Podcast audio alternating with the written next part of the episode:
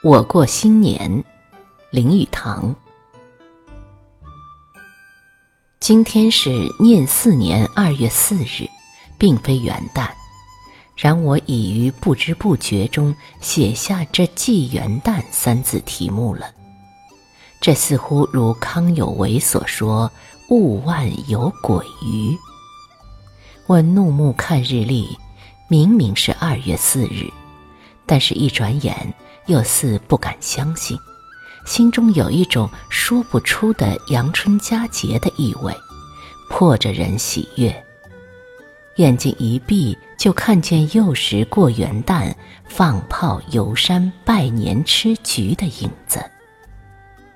科学的理智无法镇服心灵深底的荡漾，就是此时执笔，也觉得百无聊赖，骨骼松软。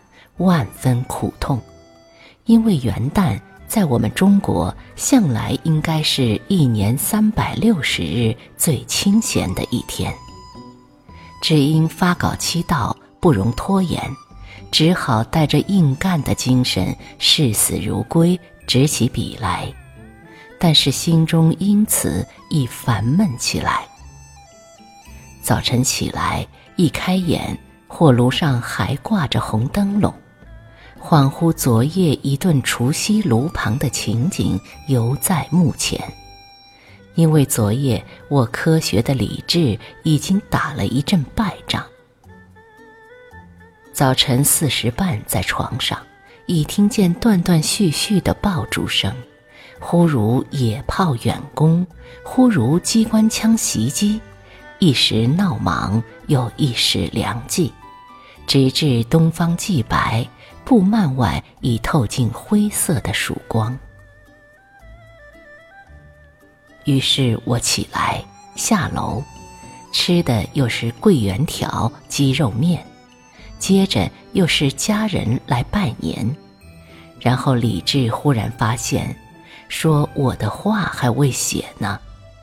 理智与情感斗争，于是情感屈服。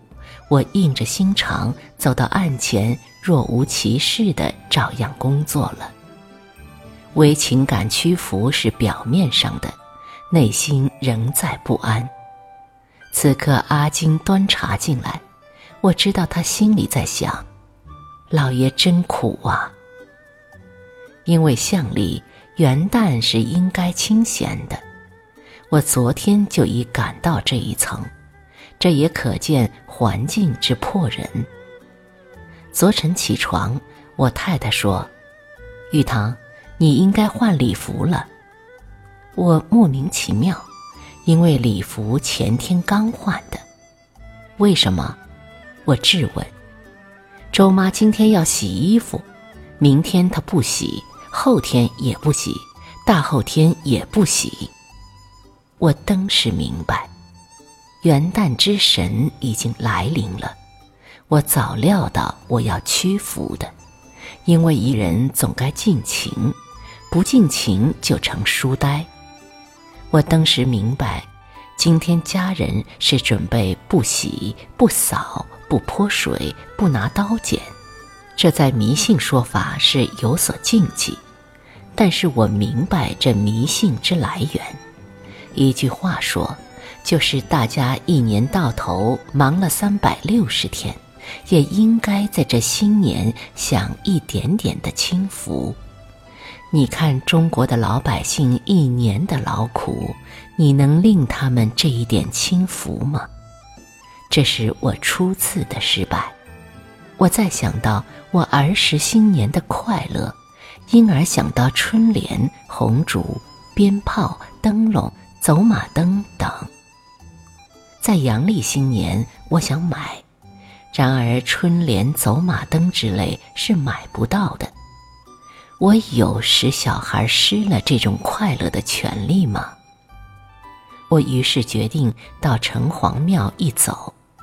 我对李治说：“我不预备过新年，我不过要买春联及走马灯而已。”一到城隍庙，不知怎的，一买。走马灯也有了，兔灯也有了，国货玩具也有了，竟然在归途中发现梅花天竺也有了。好了，有就算有，梅花不是天天可以赏的吗？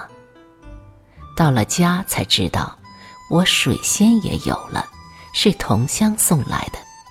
而碰巧上星期太太买来的一盆兰花也正开了一茎，未及芬芳，但我还在坚持，我绝不过除夕。晚上我要出去看电影，我说：“怎么？”我太太说：“今晚某君要来家里吃饭。”我恍然大悟。才记得有这么一回事，我家有一位新订婚的新娘子，前几天已经当面约好新郎某君礼拜天晚上在家里用便饭，但是我并不准备吃年夜饭。我闻着水仙，有水仙之味，想到走马灯，有走马灯想到雾香的萝卜果。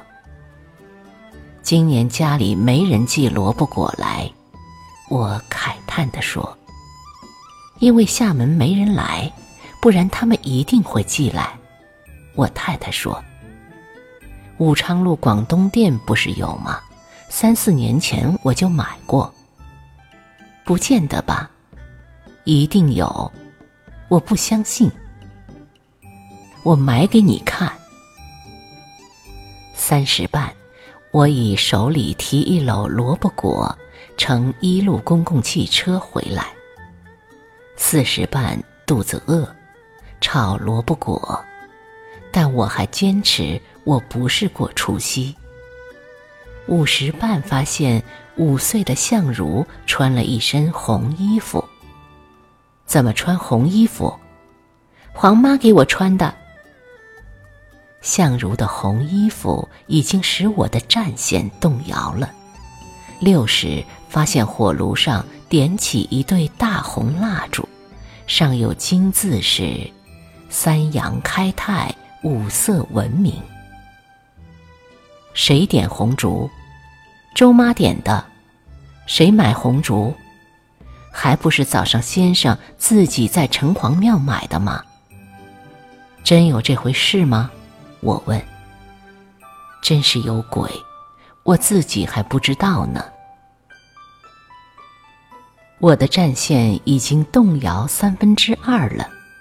那时烛也点了，水仙正香，兔灯、走马灯都点起来，炉火又是融融照人颜色。一时炮声东南西北一齐起。震天响的炮声，像向我灵魂深处进攻。我是应该做理智的动物呢，还是应该做尽情的人呢？但是此时理智已经薄弱，他的声音是很低微的。这似乎已是所谓心惊动摇的时候了。我向来最喜鞭炮，抵抗不过这炮声。阿金，你拿着一块钱买几门天地炮，愚者买鞭炮，要好的响的。我难言地说：“我写不下去了。”大约昨晚就是这样过去。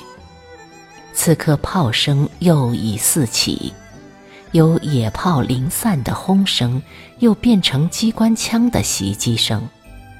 我向来抵抗不过鞭炮，黄妈也已穿上新衣，戴上红花，告假出门了。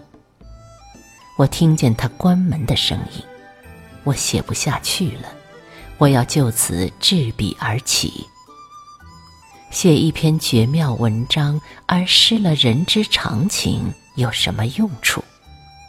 我抵抗不过鞭炮。